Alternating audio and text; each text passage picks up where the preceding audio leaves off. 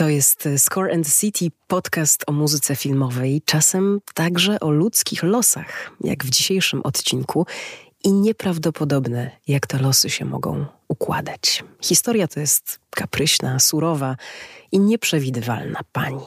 Posłuchajcie, bohaterami tego odcinka będą Wojciech Killer, Andrzej Kurlewicz, John Williams, Francis Lay, Michel Legrand, Lalo Schifrin i inni.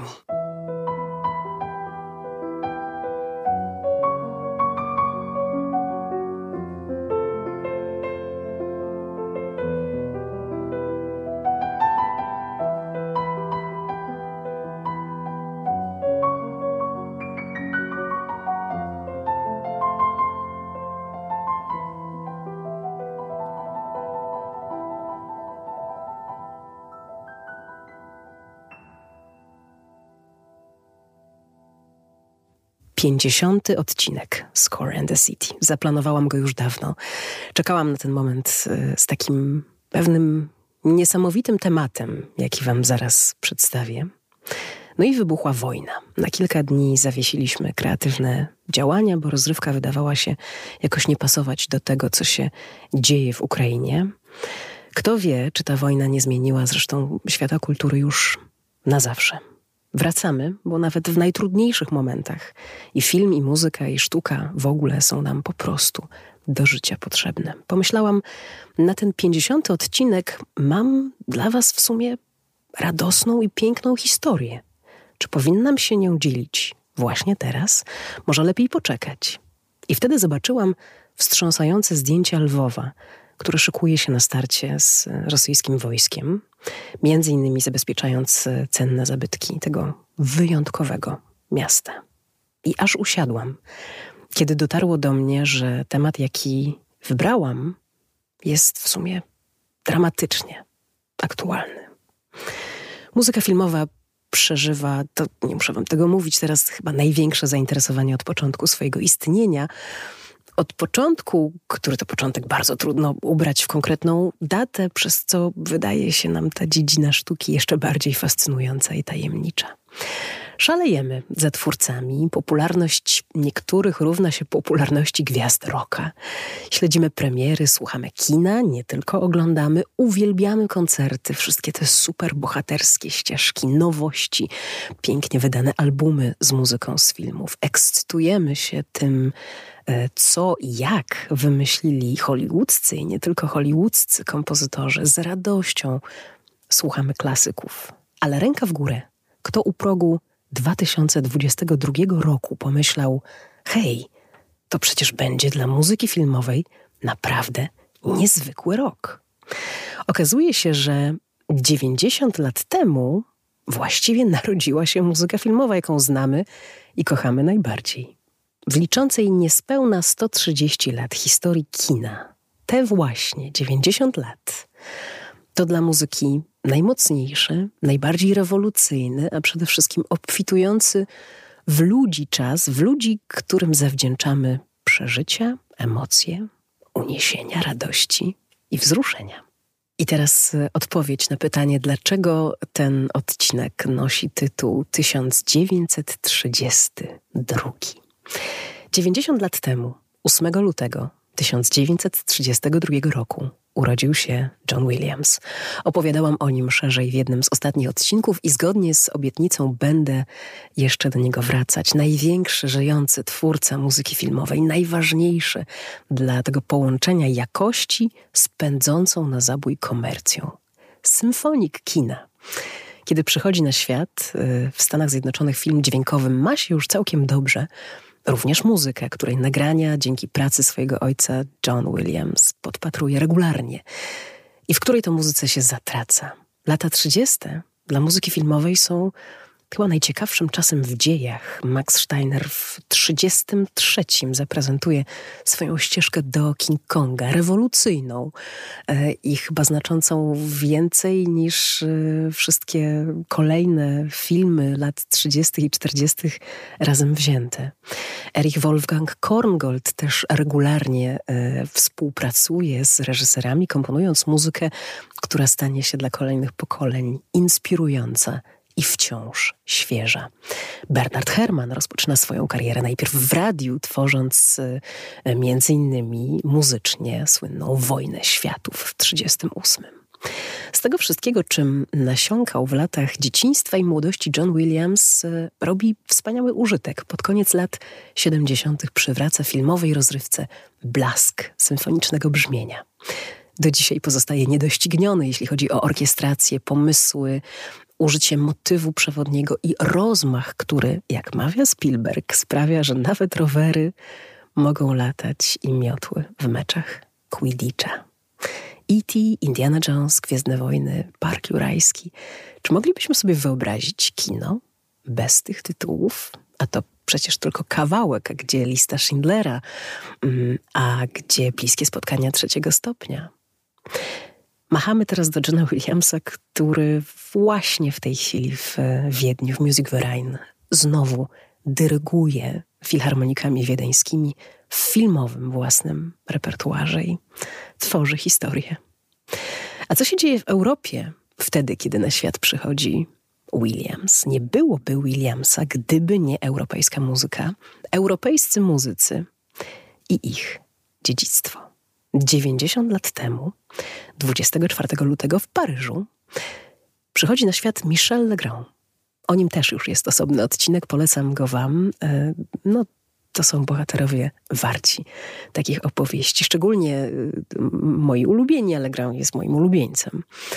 Pianista, aranżer, kompozytor, wokalista, dziecko francuskiej sceny muzycznej, począwszy od konserwatorium, przez e, studia u Nadi Boulanger, po piosenkę francuską w ogóle, która utorowała mu drogę do Ameryki, do Hollywood i pozwoliła spełnić największe marzenia. Legranda z Williamsem z pewnością łączy fakt, że talent y, dostał w genach, również od ojca i bardzo szybko odkrył, że ma w muzyce jakąś moc, że jakimś cudem wie, jak należy ułożyć te 12 dźwięków, aby słuchacze się uśmiechnęli i zanucili za nim w aferze Thomasa Crowna, w parasolkach z Sherburga, w Panienkach z Rochefort, w tych filmach i wielu innych pokazał nam to najpiękniej, niezrównany melodyk. Wystarczyło za cały koncert, żeby usiadł przy fortepianie, zaczął grać, opowiadać i śpiewać. To nie koniec cudownych narodzin. Można, a nawet trzeba świętować je y, także wtedy, kiedy jubilatów już nie ma z nami, a Michela Legranda nie ma i nie ma Francis Alei. 90 lat temu, 26 kwietnia, w Nicei, urodził się autor muzyki do Love Story i do Kobiety i Mężczyzny. Anioł w przebraniu akordeonisty, jak nazywał go wieloletni partner artystyczny, przyjaciel na zawsze, reżyser Claude Lelouch. Mało się o Francisie Lay mówi, mało się pisze. On y, bardzo dbał o swoją prywatność, nie zostawił nam tak barwnych wywiadów czy materiałów y, jak Michel Legrand. Pisał muzykę przede wszystkim nocami. Umiał przełożyć na nuty dialog. W taki sposób, że muzyka go po prostu zastępowała. Dla mnie najsłynniejszy jego temat, czyli Love Story, to jest właśnie taka muzyczna bajka, oczywiście z, ze smutnym finałem, jak to w bajkach się czasem zdarza. Taka opowieść, którą jeśli byśmy chcieli ująć słowami, to trzeba byłoby zacząć nie tak dawno temu, tu i tu mieszkali ona i on, i chociaż było to zupełnie niemożliwe, to zakochali się w sobie na zabój. I co było dalej? Kiedy sobie włączycie Love Story, E, muzykę w filmie, albo ten, ten e, główny temat, albo piosenkę Where Do I Begin e, w wykonaniu Shirley Bassey, czy w czymkolwiek innym. Jeśli zwrócicie uwagę na, na główną melodię, to popatrzcie, posłuchajcie, ona się układa jak słowa, że nie tak dawno temu była sobie dziewczyna i był sobie chłopak. I chociaż było to kompletnie niepoprawne, zakochali się w sobie na zabój. 90 lat temu, 21 czerwca, w muzycznej rodzinie w Buenos Aires rodzi się Lalo Schifrin.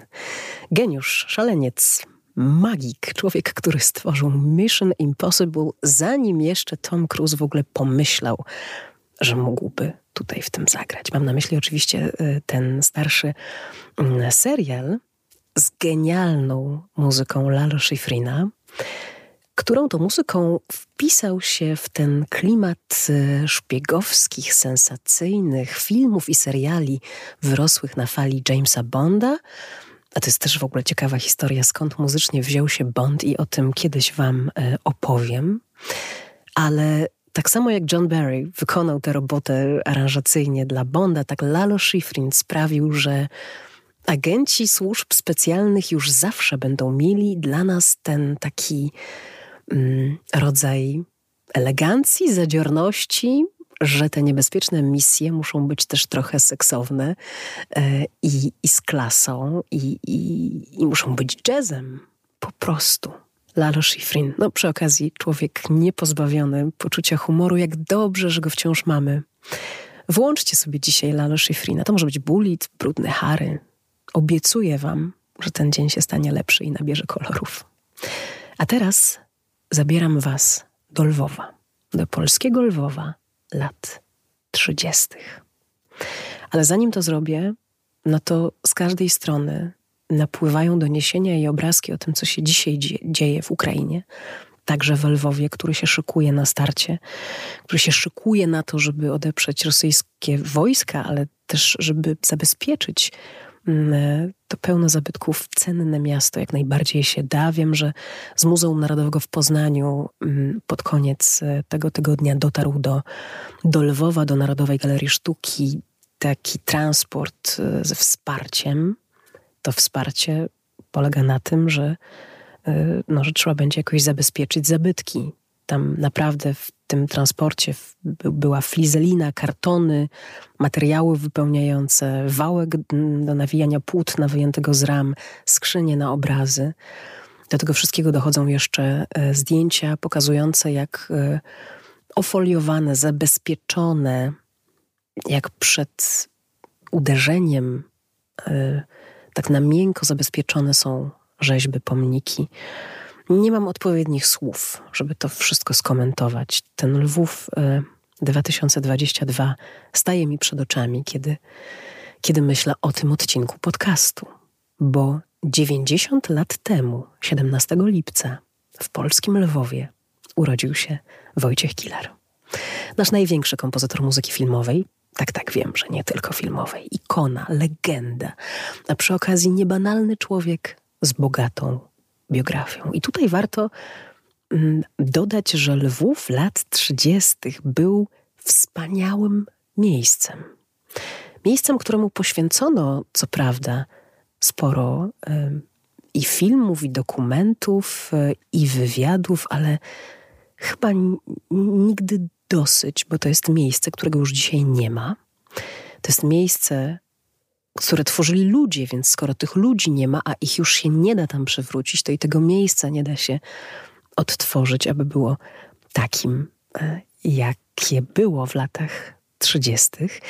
Jest e, taki dokument e, na YouTubie, w którym między innymi Jerzy Duduś-Matuszkiewicz, spędzający w Lwowie swoje dzieciństwo, wspomina to miasto i opowiada o tym, jak wyglądali ludzie, jak się żyło, a przede wszystkim on i, i inni rozmówcy próbują nam, współczesnym, z epoki Facebooka, Instagrama i Twittera, opowiedzieć, jak, dlaczego, jak to było, że ten Lwów był taki, taki cudowny i taki magiczny. Żeby wam jakoś um, to narysować, ten portret e, Lwowa, sięgam do książek o Wojciechu Kilarze. No właściwie we wszystkich ten Lwów się pojawia. Mam w rękach e, Żywioł i modlitwę Leszka Polonego, monografię Wojciecha Kilara, gdzie e, w jednym z rozdziałów Lwów, miasto dzieciństwa, ta niezwykłość tego miasta jest, jest ujęta w słowa, na ile się to da zrobić oczywiście. Po epoce Jagiellonów, pisze Leszek Polony, potem złotym wieku na przełomie renesansu i baroku, wreszcie mm, latach galicyjskiej autonomii Lwów przeżywał w czasach II Rzeczpospolitej swój czwarty rozkwit. Był ośrodkiem nauki i kultury o najwyższej randze. Dość powiedzieć o uniwersytecie z jego szkołą matematyczną i filozoficzną, polonistyką, o cieszącej się wielkim prestiżem Politechnice, o lwowskim teatrze z jego charyzmatycznymi postaciami, m.in. Leonem Schillerem, o operze z jej wspaniałą XIX-wieczną jeszcze tradycją, o konserwatorium kierowanym przez kompozytora Mieczysława Sołtysa, a potem jego syna, o poetach i pisarzach. Mieczysławie Jastrunie, mm, Zbigniewie Herbercie, który tu się urodził i pobierał nauki, o Galerii Malarstwa Muzeum Lubomirskich z obrazami mistrzów holenderskich i włoskich. Przedwojenny Lwów miał też znakomitą operetkę, teatr wodywilowy, rozliczne teatrzyki i kabarety, 21 sal kinowych, wesołą lwowską falę z duetem Szczepko i Toniko, niepowtarzalną w swym uroku piosenkę uliczną, kabaretową, patriotyczną. Był miastem pięknym, radosnym i wielkim. Dał Polsce całą plejadę wybitnych specjalistów, pisarzy, artystów wojskowych, publicystów, prawników, lekarzy, ludzi, bez których trudno wyobrazić sobie życie w dzisiejszej Polsce. Wśród nich Wojciech Akilara. I później rozmawiając z Wojciechem Kilarem, Leszek Polony oczywiście o ten Lwów pyta o to, jak wspomina krajobraz swojego dzieciństwa. I Wojciech Kilar mówi: Przede wszystkim wspominam jako krajobraz przepięknego, cudownego polskiego miasta. I nie są to bynajmniej moje czysto osobiste odczucia wynikające z tego, że jestem lwowiakiem. Znam osoby, które bywały w świecie, widziały Rzym, Paryż, Londyn, Nowy Jork, Ateny, które znają Kraków, Poznań, Gdańsk, Warszawę, Sandomierz, Kazimierz, Gniezno i które odwiedzając po raz pierwszy Lwów mówią: Mój Boże, nie wiedzieliśmy, że pochodzisz z tak cudownego miasta. To najpiękniejsze, najwspanialsze polskie miasto. Wojciech Kilar spędził w Lwowie pierwsze lata swojego dzieciństwa. Tutaj usłyszał muzykę po raz pierwszy. Tutaj zakiełkowała w nim myśl, że, że ta muzyka coś znaczy, coś wyjątkowego, ale tutaj też y, wiedział, że uczenie się muzyki to jest zajęcie żmudne, trudne i niespecjalnie ma na to ochotę. To tutaj, w Lwowie, niedaleko swojego domu, Wojciech Kilar poszedł do kina pierwszy raz. Tutaj zobaczył m.in. Królewnę Śnieżka i Siedmiu Krasnoludków.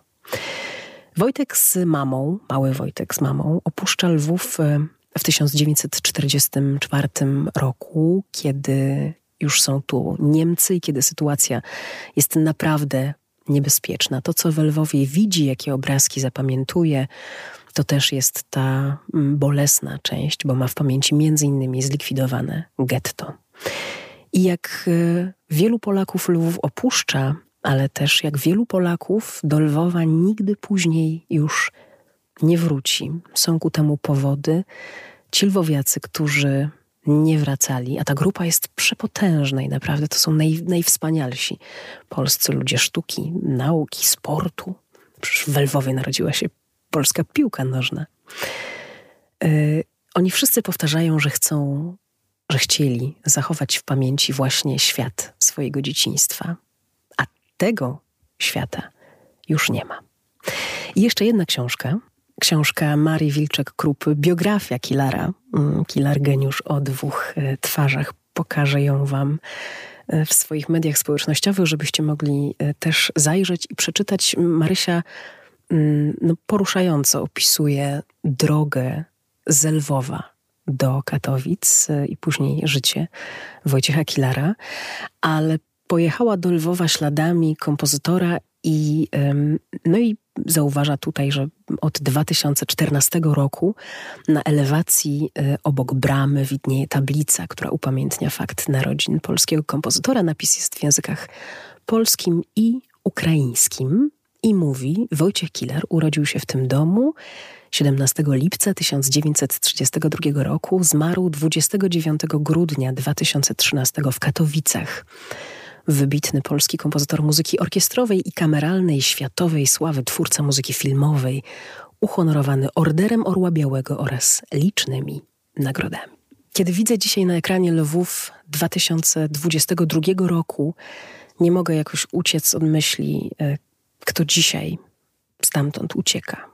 dokąd dotrze, jaki spotka tych ludzi los, czy do Lwowa kiedyś znowu przyjadą, czy to będzie możliwe, jak mocno taka tułaczka wojenna odciśnie się na ludziach, którzy zajmują się sztuką, na dorosłych i czy wśród uchodźców jest może jakieś dziecko, jakiś mały chłopczyk, który wybierze sobie zawód kompozytora, tak jak Wojciech Killer.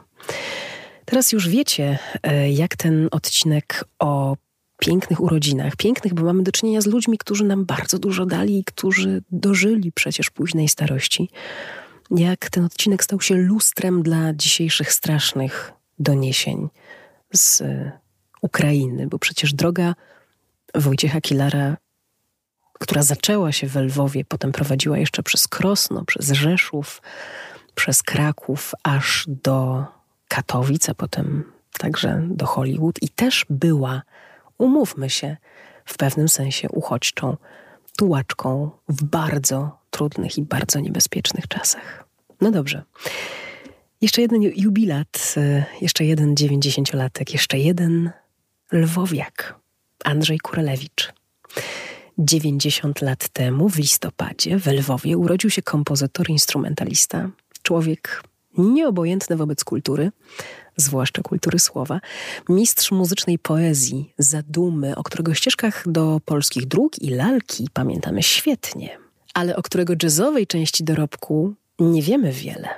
I jaka szkoda. No, są tacy, którzy tę wiedzę szerzą i chwała im za to. Innymi Andrzej Winiszewski, fantastyczny, który w Jazz Radiu ma taką audycję o jazzie w kinie i tam e, te wątki polskie są stale obecne. Jest też specjalny odcinek programu o Andrzeju Kurlewiczu, jego muzyce jazzowej, jego relacji prywatnej i, i zawodowej z Wandą Warską, a to, to jest szalenie ważny głos polskiego kina.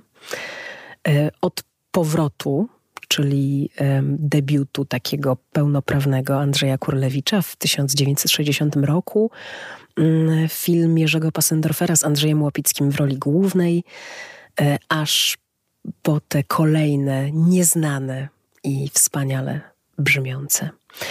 Gabriela Kurlewicz, córka kompozytora, która dzisiaj opiekuje się dorobkiem e, mamy, czyli Wandy Warskiej i, i, i, i taty, czyli Andrzeja Kurlewicza, napisała kiedyś e, pięknie, pisząc właśnie o, o, o, granicach e, w życiu i muzyce Kurlewicza, o, o, tych, o tym byciu na skraju, o, tym, o tej drodze także z polskiego Lwowa do Warszawy. Napisała, że Y, tata nie lubił słowa dusza, ale był mistrzem melodii, która najgłębiej wnika w duszę.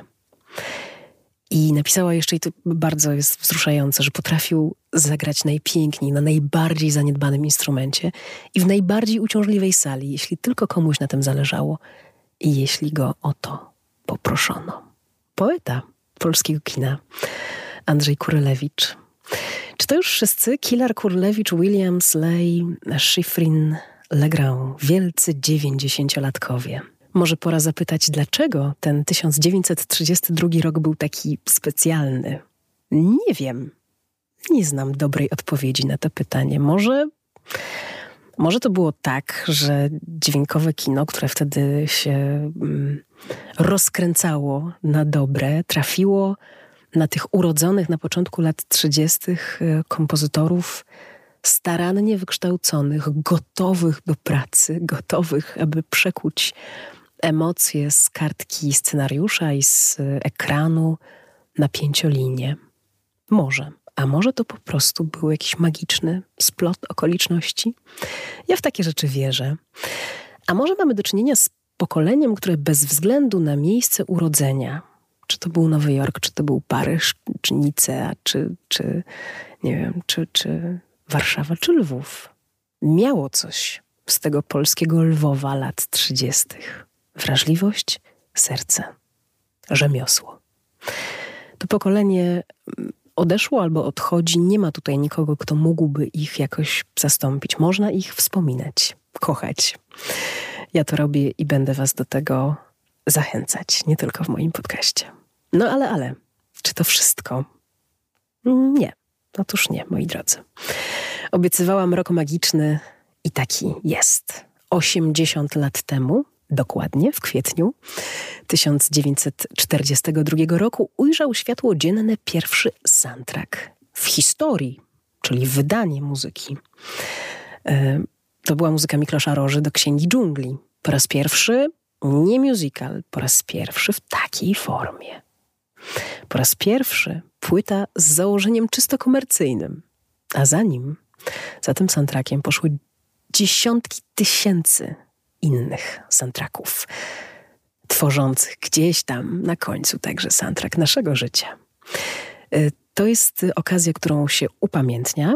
3 kwietnia obchodzony jest National Film Score Day, czyli, y, czyli ta rocznica wypuszczenia na rynek pierwszej partytury filmowej w historii. 32, 42, tak sobie patrzę na, na te moje notatki i, no i zaczynam się jakoś tutaj y, nerwowo uśmiechać, bo w moim roku urodzenia też jest dwójka, co znaczy, że też okrągłe urodziny obchodzę w tym roku. Na życie się przedziwnie składa że jakoś mnie wypchnęło w ramiona muzyki filmowej i w, i w takim roku jak ten ja też mam jakiś tam swój mały, e, mały udział. Ale czy to wszystko? Zapytacie. A ja po raz kolejny odpowiem: mm -mm, to jeszcze nie wszystko. Posłuchajcie. W 2022 roku mija również 120 lat od urodzin pierwszego polskiego laureata Oscara za muzykę filmową, Bronisława Kapera. To był film Lili, a on, no jeden z najbardziej rozchwytywanych e, Polaków e, Hollywood lat 50., taki król Polonii tamtego czasu, stał się również jednym z najbardziej ukochanych kompozytorów jazzmenów, bo to oni z Milesem Davisem na czele puścili w świat dalej między innymi tematy filmowe Bronisława Kapera. Ten rok to również 120 lat od urodzin Henryka Warsa, mistrza polskiej piosenki filmowej. I mówię to z całą stanowczością i jedynego, jakiego w historii mieliśmy. On do Hollywood trafił po wojnie w, w nieszczęśliwych okolicznościach i, i długo zajęło mu jakby wejście na te tory, na których był przed wojną w polskim kinie. Bardzo szkoda, bo talent to wielki. I znowu barwna, ciekawa biografia człowieka, który potrafił walczyć o swoje, potrafił walczyć o miejsce muzyki w filmie i sprawił, że ludzie na ulicach zaczęli muzykę filmową nucić, do niej tańczyć i się przy niej bawić. I wreszcie człowiek, e, który jest w gronie tych pierwszych, którzy muzykę filmową piszą pełnoprawnie w Polsce w roku 1930, który uznawany jest za rok narodzin e, polskiego dźwiękowego kina w ogóle.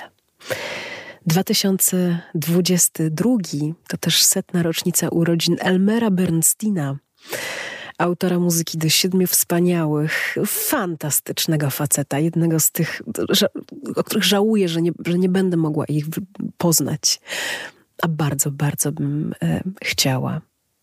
Jednego z pierwszych, także nie tylko twórców, mistrzów, mm, ale i promotorów gatunku.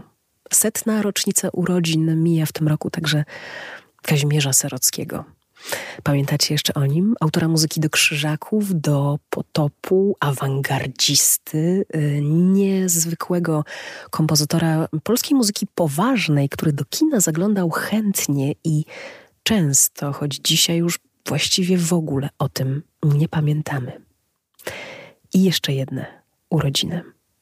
80 lat skończyłby w tym roku Tomasz Stańko. Co ja mogę powiedzieć? E, aż mam ciarki, że ten rok jest taki. I myślę, że najpiękniejszym owocem tego odcinka i najpiękniejszym dla mnie prezentem będzie, jeśli napiszecie mi, że po wysłuchaniu tego odcinka sięgnęliście do własnej biblioteki muzycznej albo do sieci i, i posłuchaliście kogoś, z wymienionych.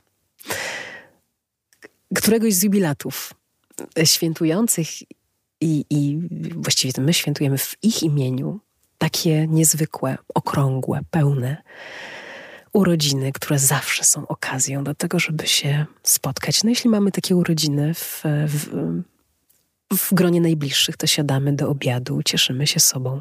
Zróbmy dzisiaj to samo. Włączcie sobie kogoś, posłuchajcie. Y, niech wam się wyświetli na moment zdjęcie, popatrzcie temu człowiekowi w oczy i, i, i po prostu poświętujcie trochę. Nie będzie to czas stracony. Zapewniam.